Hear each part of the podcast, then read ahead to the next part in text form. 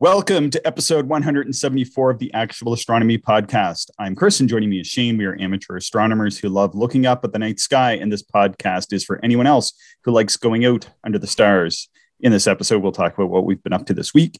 And at the end, we'll tell you how you can put your name into the draw for a 2022 RASC Observers Calendar. How was your week, Shane? Uh, it was okay. Um, you know, I, I see your second bullet here. Weather has been rather poor. yes, it has. Um, I think we've been under a shroud of cloud for like at least seven days now. It's uh, it's been no opportunity for astronomy. What's weird? What's weird though is I was watching this on Friday because we had this beautiful clear afternoon, and I was like, yeah, yeah. this is going to be okay. Yep. And then as soon as it got dark, the clouds moved in and I was up at six, I think, and I looked out totally cloudy at 6 a.m.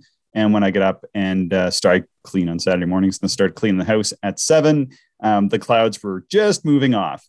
And, and then it was clear most of the day. And then, oh, maybe tonight's going to be okay. And then soon as we started getting within an hour of sunset, there was this huge cloud bank yeah. on the western horizon. Like, nope, here it comes. And it came right in as soon as it got dark. So that was it for any observing. Yeah, and it came way like a lot earlier. The forecast was saying maybe around 9 p.m. is when mm. we get clouded out. So I thought, oh, cool, I'll get a couple hours in. Yeah. And uh, I, I did get a little bit in last night actually because um, like it just seemed like like the northwest end here of the city was just on that edge uh, of the cloud bank, and yeah. so like my southern sky completely gone.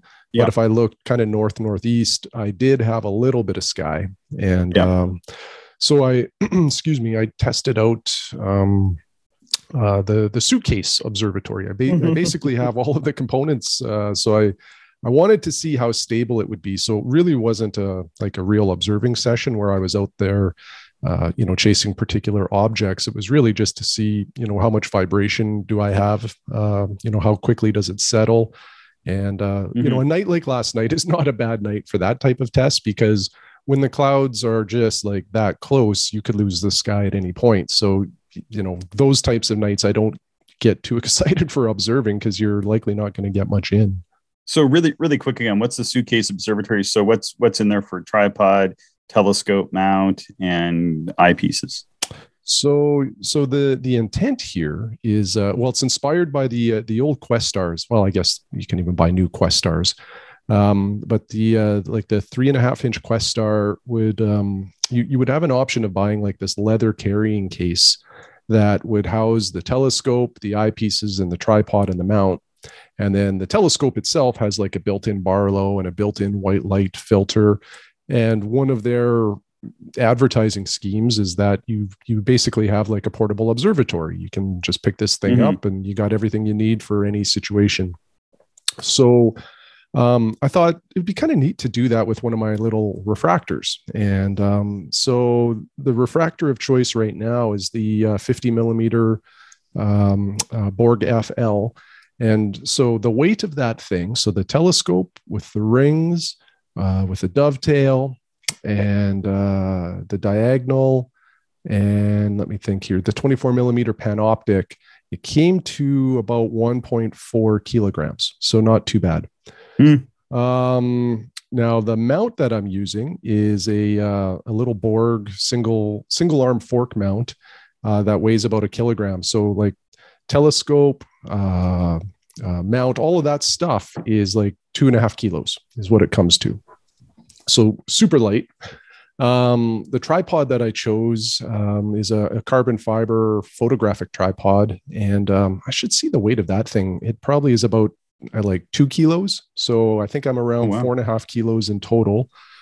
And um, it was really, really good. Like the um, the vibration dampening uh, at high powers was almost non-existent. Like it was there a little bit when you'd adjust focus. And then what I did is I added some vibration suppression pads under the tripod legs, and that almost eliminated it completely. Like the the vibration suppression pads uh, really helped out quite a bit. Yep. So so yeah, I was quite pleased. I was probably only out for maybe 20 minutes or so. Um, so now the next step is to try to fit all this stuff in a case. Uh, I want to include my uh, Herschel wedge uh, diagonal as well, so I could do some white light observing um, Mhm. a couple eyepieces, a couple filters. Mm, I think I have everything I need then to, you know, have like this. Um, uh, the the case that I'm putting it in is is like um like one of those carry on suitcases essentially, but it's like Yep. hard shelled. Um, so it is Okay. carry on.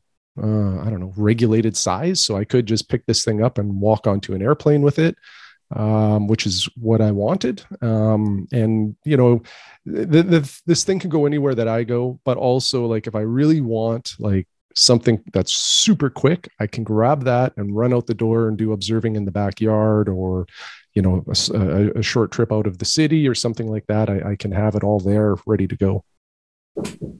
Nice. Nice. Yeah. That sounds really cool. Yeah.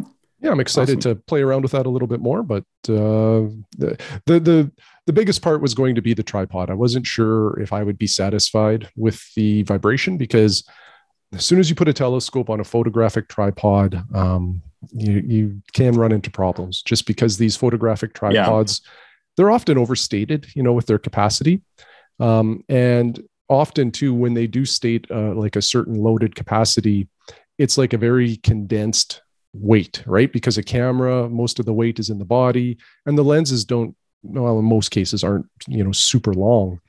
Um, whereas a telescope, what kills them on a photographic tripod is that moment arm or the length of the telescope telescope tube. Um, you know, wreaks havoc on those little tripods, and you often end up with really bad vibration. Um, Yep. So anyway, so far so good. Yeah.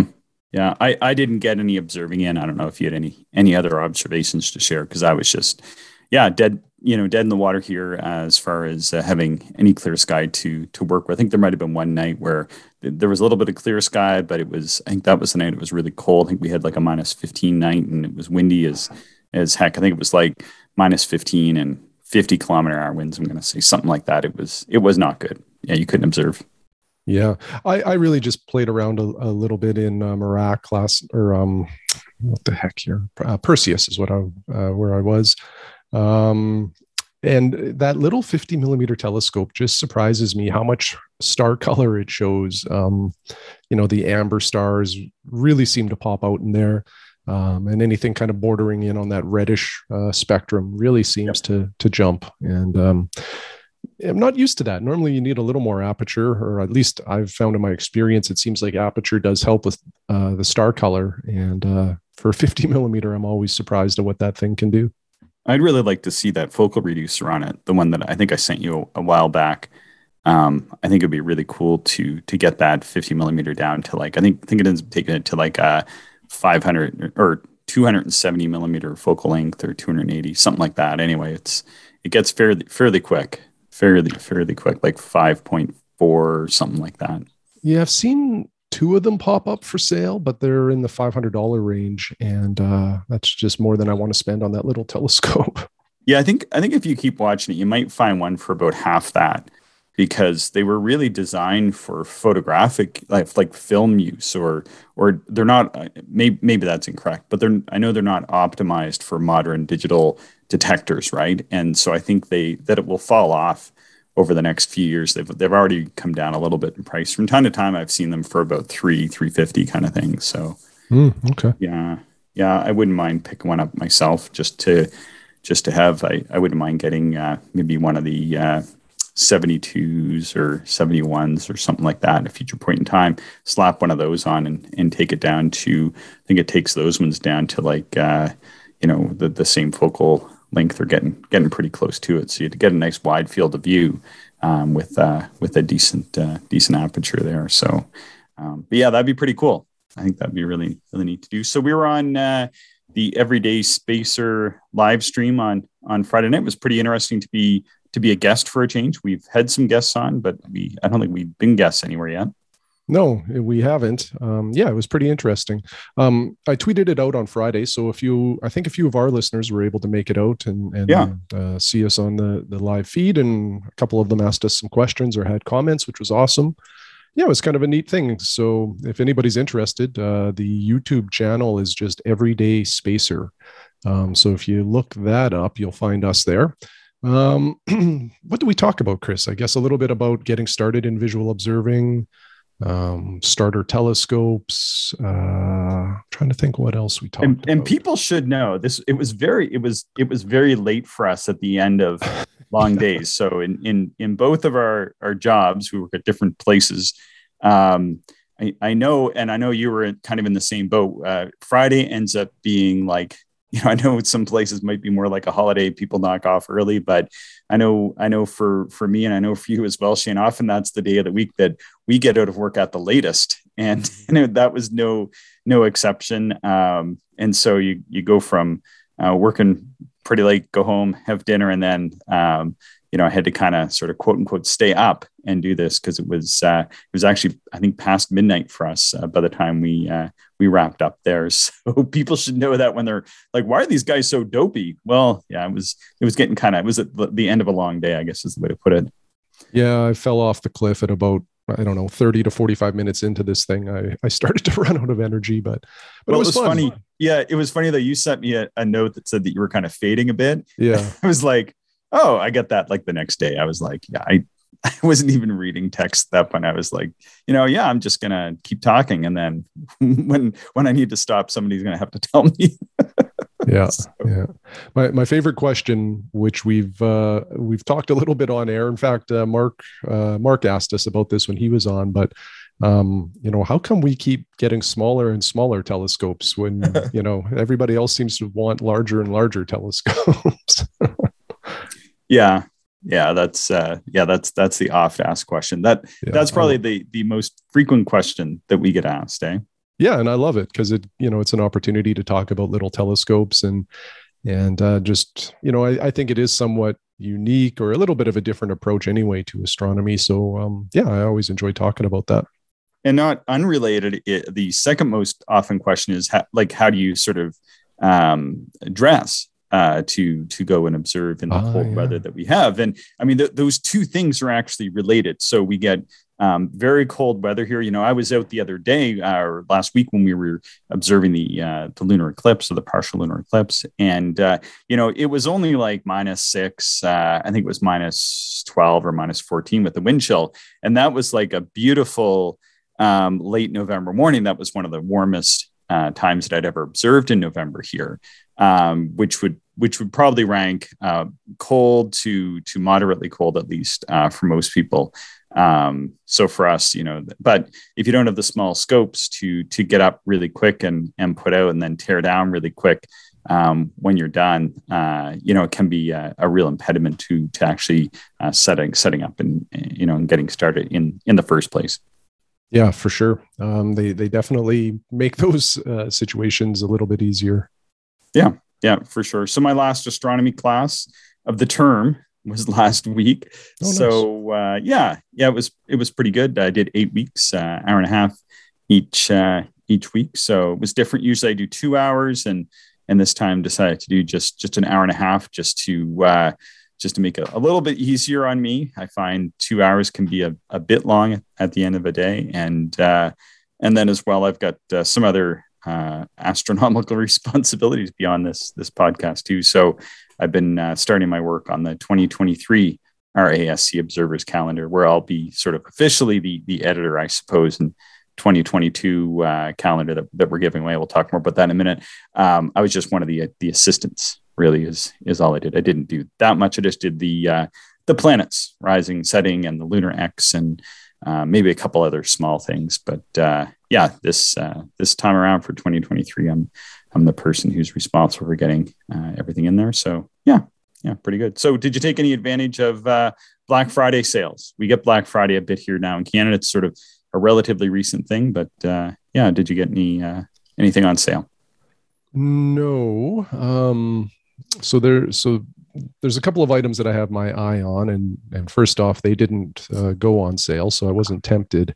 But um, the uh, the TMB super monocentrics. Um, so I've got almost all of them in the four millimeter through ten millimeter focal uh, focal range that they have offered, um, but they do have a, a few of the longer focal lengths that I don't have. They have a 12 millimeter, a 16, an 18, and a 21.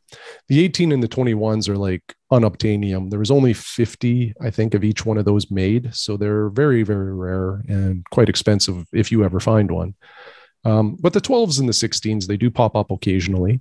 And uh, this past week on Buy EE, somebody was selling off a whole bunch of uh, TMB super monos, like um, uh, it was like the six, the eight, the 10, I think the mm. five, uh, but also the 12 and the 16. So I was quite excited. And um, I, you know, I, I also was not really looking for Black Friday deals because this auction ended this morning. So yeah. I knew if I was to get these TMBs, I would be out quite a bit of money. So, so anyway, I put my bid in and I bid what I thought was about $150 over market value just to make sure I got these things because I really wanted them. Well, they ended up going for like 150 over my max bid. so yeah. like the uh it was crazy actually. Um so anyway, I didn't get them and I'm I'm a little disappointed this morning because I I really would like to add those to the collection, but you know, at those prices it's uh it's hard to it's hard to justify. So I'll have to keep watching and hopefully one will come up for sale. You know, I don't know if that's just the new price of these things like you know the the old rare eyepieces that are desirable um, like the zeiss Abbe orthos or the tmb super monos seem to appreciate in price on an annual basis but not substantially. Yeah. Um, but i tell you this like this is a big jump in price. Mm-hmm. so i'm i'm hoping it was just you know a few people got into a bidding war and really sent it up. But um, i guess uh, i guess only time will tell if that is the new price or or not yeah, there, there's an item that that comes up frequently that I've been uh, looking for and watching as well, and I think um, like a fair price would be 400 Canadian dollars or less um, for one of these items uh, for a reasonably good deal in in pretty good condition. And there's there's I think you know it's not that rare. There's three or four of them on there right now and uh, and I saw one come through yesterday, and I was watching. I thought, oh, this one's in really good shape and it ended up going for about 800 900 so about twice what uh, i might have pegged. You know th- these are older items. These are items from like the 90s early 2000s very early 2000 like literally the year 2000 so i was like huh you know you can buy new versions of this today mm-hmm. for um, about that same price. So it kind of makes you think well maybe i just don't need it or buy a new one or probably not get it for my case because I wanted to get it because I would get a deal and a good scope. But anyway, not happening. Yeah, I did buy mm-hmm. something though. Yes, you sent me this ominous text uh, of of intentionally just you know the box was very non-descriptive on the side of the picture that you sent to me. Yeah. uh, so what did you get?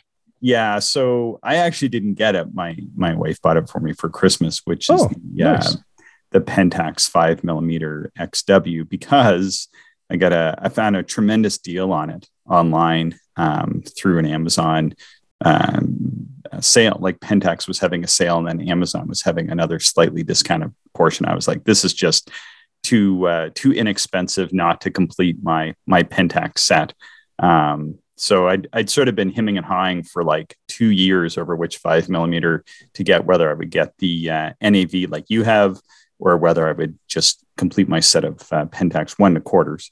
Um, and so I decided to decided to get that uh, that five millimeter. So yeah, it arrived on uh, whenever it was. I seen you that photo. I think it was Thursday or Friday, whatever it was. Mm-hmm. Um, so yeah, that was uh, that was pretty exciting. And we have been a lot of shipping delays here in Canada because there's been a lot of flooding on both coasts. Um, and it wasn't supposed to get here for another two or three weeks, and it arrived here, uh, I guess, uh, about three weeks early. So yeah, that was something. Yeah, that's really cool. Um, I know you've been wanting a five millimeter for a while, yeah. so this is a this is a good ad for you.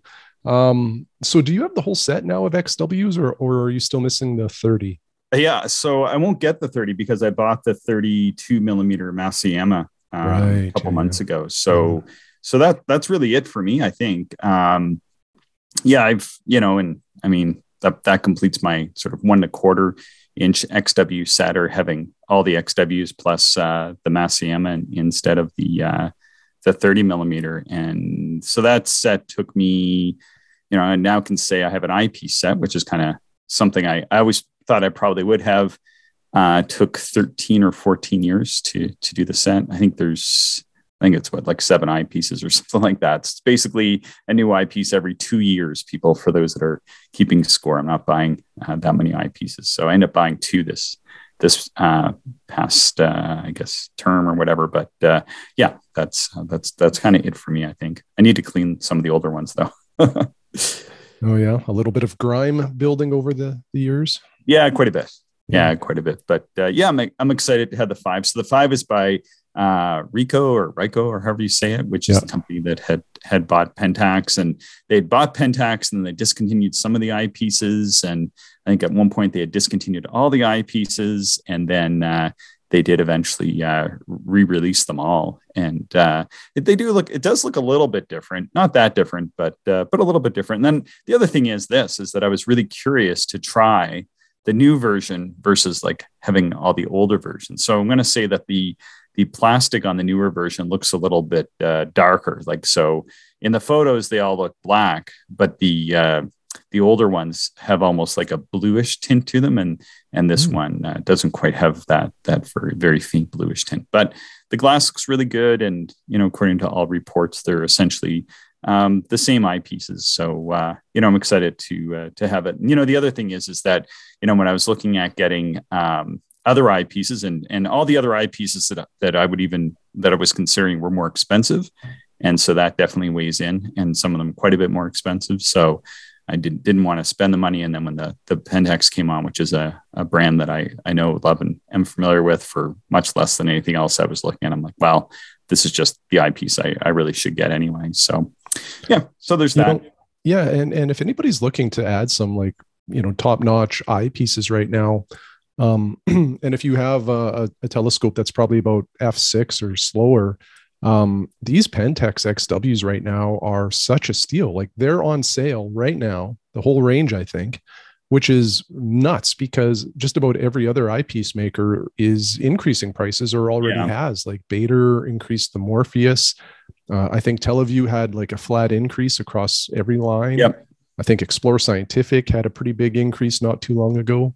Um, so you know, with everybody increasing their prices, the fact that you know Pentax lowered theirs is like such an opportunity right now, in my opinion.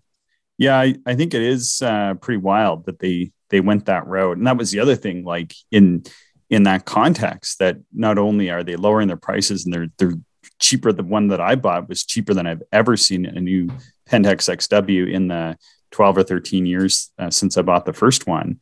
Um, but also, you know, uh, everything else has gone up.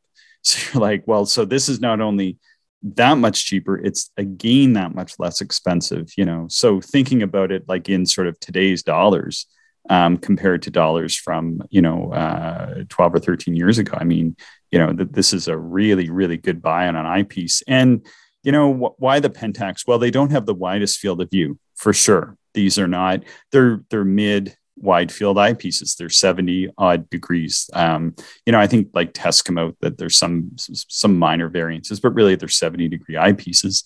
Um, but to me, I, I don't find that much of a jump between a 70 and an 80 degree.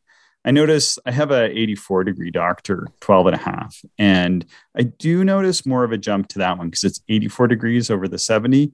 Uh, but even that, um, the Docter is is is fairly good to look through. But honestly, it's not quite as comfortable to look through as the Pentax eyepieces.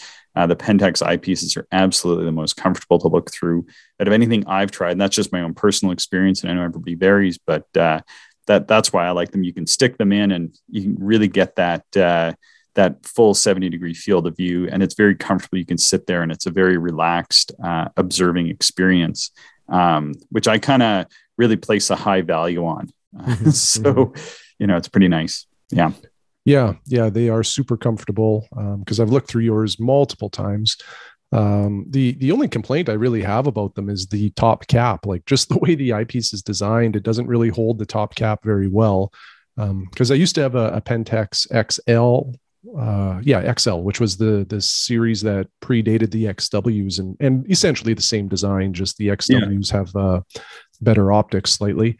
Um, yeah, just that stupid cap would always come off. But uh, oh well, you know that's a that's a small gripe for such a good eyepiece. Yeah, so I think the newer ones, I think it stays on a little bit better. And I'll okay. say this about I'll say this about the caps, and this this is definitely an added benefit, is that I think with a lot of other lines, um, as you traverse, especially from you know, well, here here we're talking about um, 40 millimeters through to three and a half millimeters to make a 40, a 30, a 20, a 14, a 10, a seven, a five, and a three and a half.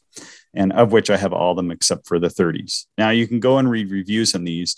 The 20 and the 14 don't work as well, sort of in in uh, telescopes faster than about f5, like in my own personal experience um, unless you have a Paracorr corrector um, in your reflector. Um, but typically, you're going to have it in there anyway. So I kind of think that they work pretty well in most telescopes. But um, the there's a bit of curvature that can be introduced, I guess, in the mm-hmm. in the 20 and the 14 that some people um, find uh, unacceptable, and and I can understand that.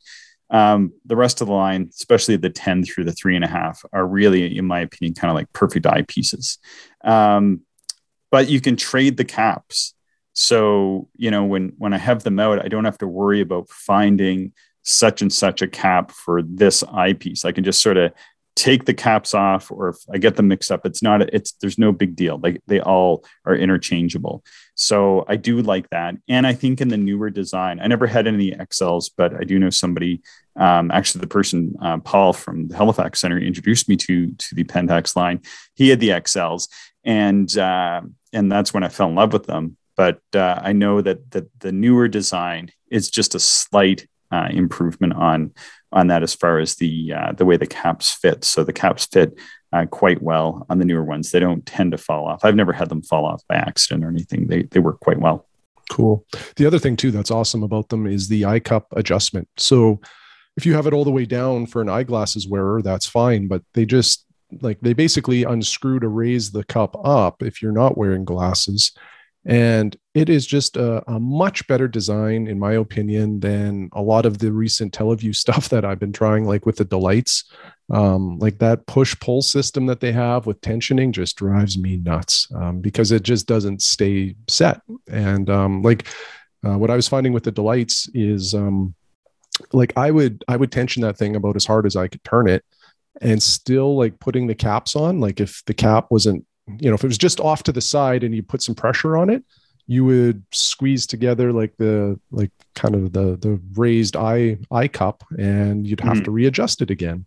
Whereas mm-hmm. with the Pentax screw like kind of you know that just unscrew it or screw it in uh, it just works way better. You know you sort of set it and it's it's it's not going to move on you at all.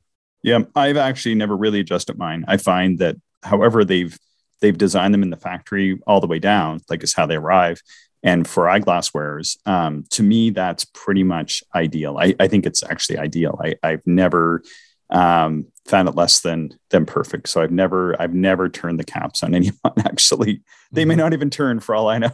Yeah. You know and and some people may look at these and say ooh 70 degrees you know that's not really a wide field eyepiece. Um, me personally that is like the sweet spot of all eyepieces. You know yeah. like you, you you get into the 50 and 60 degree eyepieces and you definitely feel a little constricted when you're looking through them um, but if you get into the 80s mm-hmm. it's like the, it is a nice field of view but it's more than what my eye takes in just looking ahead and somewhat to the peripheral like you know to see the 80 plus degree field your eyeball is looking all around to see that um, whereas yeah. like 70 um, so like the Panoptics fit into this category too because they're 68 degrees. I just find that to be perfect. You know, like I can see that whole field. It's a big field and it's just a lot of fun to use. Yeah, you don't have to work for it. I think is is sort of the mm. takeaway mm. from it, mm-hmm. and mm-hmm. and that's big. So so for example, when I put the Pentax in, I get the 70. That's what I got. Um, it's really easy to keep things in that field and it's it's relatively easy to pan around even though it's a little bit smaller than maybe something like my Docter. But um, like with the Docter i'm probably getting just over 70 degrees like if i'm just like sweeping or not really um, paying that close attention. Um, but yeah then when i want to really focus on something i can kind of orient myself to get that full 84 degrees which which is then awesome but you're not getting it all the time for sure. Whereas with the pentax you're always getting that 70 and it's really um, locked in and, and an awesome spectacular field of view uh, in my opinion and I, I, think they they did just an excellent job of them mm-hmm. wow this is yep, turning into an unexpected stuff. Pentax XW XW review episode. yeah, yeah. Well, I've spent. A, I mean, those those are the eyepieces I've used the most, and to be honest, like in in my comparison and using lots of other eyepieces over the years, um, I've never really felt clearly like strong enough to to go and either sell them or get something else. And every time I go out and and even think about that, and then I plunk them in, I'm like, yeah, like that's that's that's the ticket. Now, to, now sort of to balance this out, if people are looking for more affordable ones um, and they don't need as much eye relief, like if you're not a glasses wearer, I think that like those uh, Meade used to make maybe they still do. And I know Explore Scientific and, and Celestron and others have these 82 degree field of view eyepieces. And uh, in some instances where, where I'm not going to be wearing glasses um, and, I, and I want a less expensive eyepiece, maybe for public outreach or something, um, I have some of those. And I think those are excellent eyepieces. And I think uh, often can be had for like around 120 bucks Canadian or something like that when you can find them on sale. And uh, so sort of just just to kind of round this out. But uh, but anyway, I think the Pentaxes the way they are um, is uh, probably the best bargain um, for for what you can get in in a mid uh, wide field eyepiece. Anyway, that that's sort of my bit on Pentax. Don't have anything else to add on that one, Shane. No, I think we covered it all. They're, all they're right, really so, good eyepieces. So I did get another book. This is a book that I've been wanting to get for an awful long time. I've been oh. been scouring for it. Um, it's it's a little bit obscure. It's called Hartung's Astronomical Objects for Southern Telescopes by David Frew and David Malin. Um, so I've been trying to hunt this one down and could only find secondhand copies, and they were actually fairly expensive. I, I think um, good copies were going to be around like maybe like a hundred bucks American or Canadian plus or minus for the shipping, and uh, and and typically they were not the the newest edition or the edition I was looking for anyway, which is I think like the second or third edition or something like that. Anyway, it's got it's got a nebula and some clusters and that on on the cover. The other ones uh, didn't didn't have this nice cover. It's soft soft cover. Um, so I'd actually asked um, my friend Randall. Um, we've had Randall on the show before, mm-hmm. and I asked him um, to kind of keep an eye open to see like if he ever came across one that was this edition in good shape um, I wanted to get it. So just let me know and I'd go and get it. But um, in sort of pristine condition, shipping in, I didn't want to pay more than 100 bucks for it. I just, you know, kind of, I kind of think it should be head for less than that. And often those ones in that condition were running at about twice that. So I was like, well, I guess I'm just never going to get it. Mm-hmm. And then um, the other day, maybe it was just under a week ago, Randall wrote me and said that Melbourne University Press had the rights to it and they had started printing it out um, I don't know when it was exactly, but somebody on Cloudy Nights had prompted them to do this, and that you could pick up a copy for like fifty dollars, uh, Aust- fifty Australian dollars. And I didn't know, I didn't even look at what the exchange rate was, and shipping was about thirty Australian dollars. And I'm like, well, I guess we'll find out. I figure maybe you know it's going to be plus or minus, but the whole thing, everything in, ended up being about eighty dollars Canadian. Hmm. And so it's a brand new um, book, brand new from the publisher um, for $80 Canadian shipped. And so, if anybody else is looking for Hartung's astronomical objects for Southern telescopes, like I was for a long time, you go to Melbourne University Press. It's their own shop on their own university website, and uh, and you just you just order the book direct from them. And I don't know whether they have a few in stock and then they just ship you one, or whether they have to run it off, or however they do it exactly. Um, let you know when it arrives. But it was less expensive than a used copy was for the latest edition. So fingers crossed. Let's see what it looks like. Hmm. I think I'll order that. And it's kind of interesting uh, timing because we've been getting asked, excuse me, um, by a few listeners via email, but also um, on that live YouTube show Friday night. Uh, just if we talk about anything in the southern hemisphere, and and you know, admittedly, we said no, we don't. Um, we really focus more on the northern hemisphere because that's where we live and observe although we do touch occasionally on some some of the crossover uh, constellations that you know kind of hover around our horizon which would be you know southern hemisphere targets too Um, but uh, yeah, we, you, you know, we just don't. And uh, I certainly have a big interest in Southern Hemisphere uh, objects. And um, I think I will order this book. I guess, yeah, well, I guess maybe. Doubly- oh, sorry, Chris. Why, why is this interesting? No, go Why ahead. has this one been on your list for so long? What, what, what appeals to you? About this is this sort one? of like, it's sort of like the definitive guide. And when you're reading um, like Stephen O'Meara or Sue French or or anybody else who's who's been writing um, about the visual observing and what you can see through various size instruments. Um, I think like even Brian Skiff in, in their book, um, they they all refer to this. So it seems like the ultimate reference for the uh, for the southern sky. And then uh, and then yeah, today um, actually one of the universities in in New Zealand reached out to to my wife to uh, to chat about uh, doing some collaborative work and I, I think the ultimate goal of that collaboration is is uh, is a trip down to to New Zealand, which uh, would, would allow me to hitchhike onto for the cost of a plane ticket. I might be able to uh, to spend a couple weeks uh, in New Zealand under under their dark skies. So uh, kind of fingers crossed, maybe that's going to happen. Um, maybe as early as uh, as the new year. So we'll see what happens there. Oh wow, that's exciting. Yeah, that is. Yeah, we'll see. That that's a long shot for me to to make all those arrangements. But, uh, you, but yeah, we'll may, see what happens. You may need a suitcase observatory, Chris. I may. Yeah, no, I'll be I'll be shipping something something down for sure. Yeah, no, that would be that'd be really cool. Or maybe meeting up with other amateurs down there. If we have any listeners in New Zealand, reach out. I'll I'll be uh, I'll be making plans uh, sometime next year. Maybe I hope we'll see. We'll see what happens. I've got a lot of I've got a lot of projects for astronomy on the go, and um, you know it, it, it could it could squander my plans pretty easily. So anyway, go ahead. Uh, I have nothing to add. oh, my, my mount is coming back Tuesday. Oh, okay. Okay. Speaking of lightweight portable mounts for a suitcase observatory. So uh heard back uh, from Skywatch there the week before last and they, they sent me the tracking. It's scheduled to be here.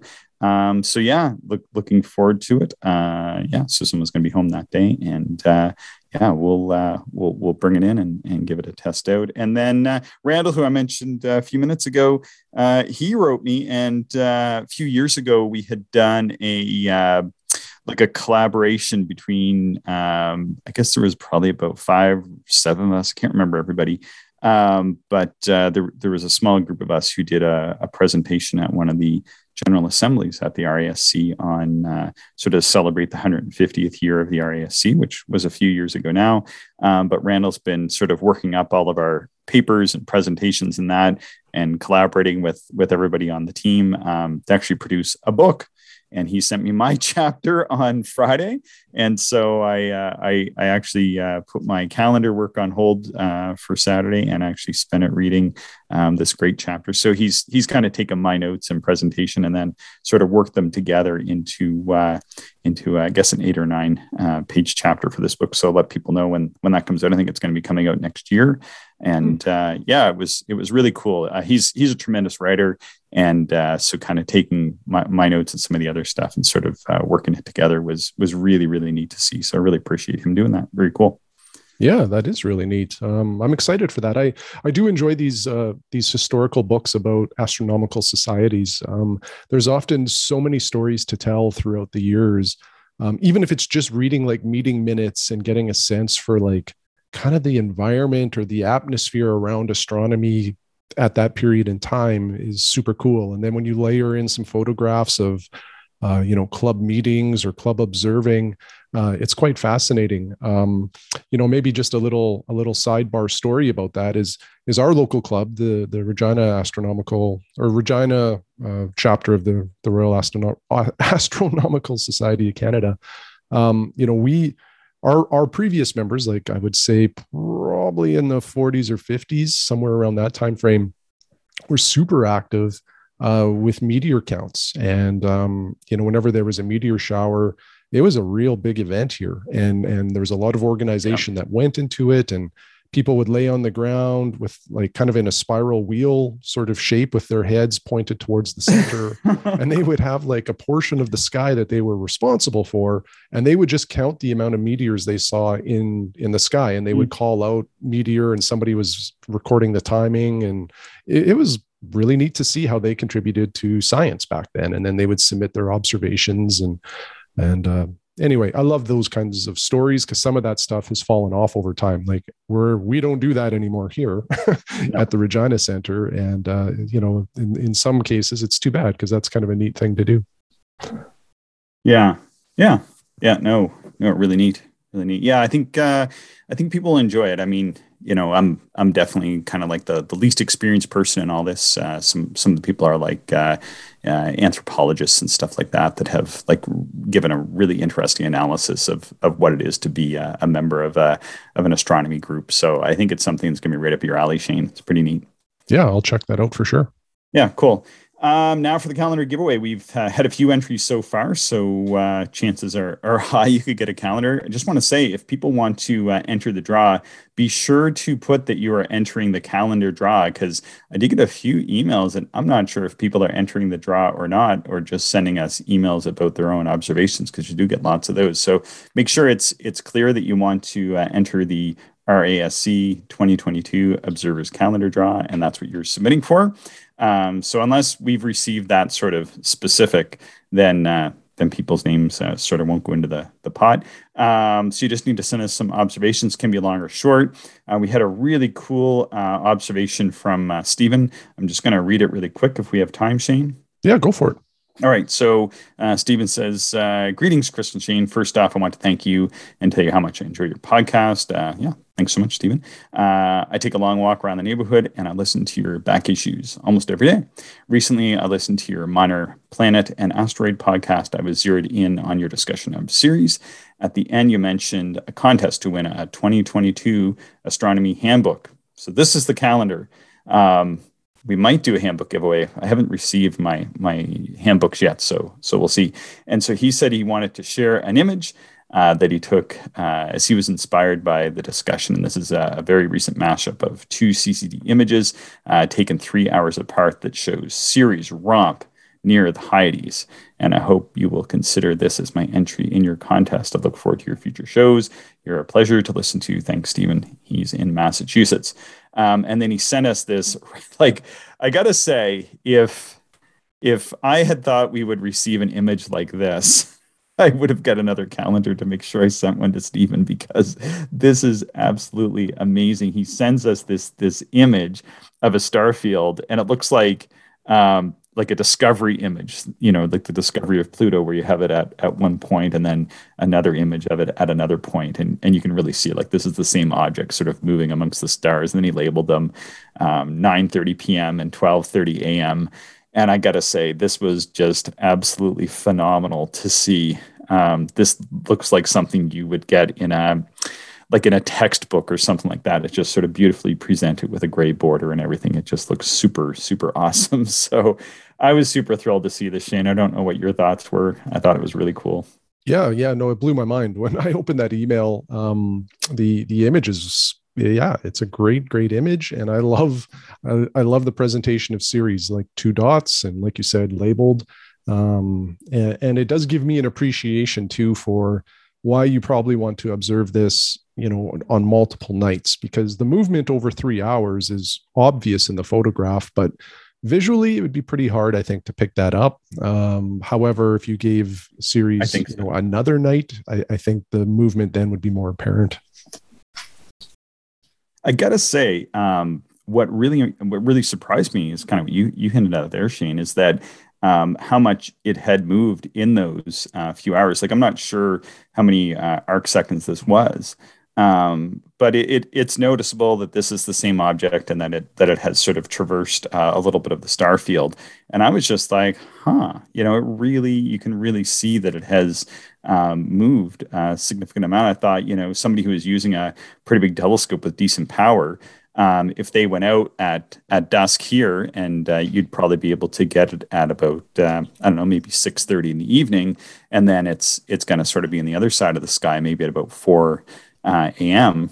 Or, or maybe even like five thirty a.m uh, made me think, man, you would stand a pretty good chance of of seeing that motion if you drew the fields over the course of even just one night. So I don't know if it's just because it's so close to us now or or what, but uh, I was surprised how much uh, how much motion uh, he captured there. Yeah, yeah, it is pretty impressive. I can't remember. I, I, I said on that on that episode where we recorded about Ceres, I mentioned how quickly it moves. Mm. Oh, I thought it was like 10 to 20 arc seconds per hour.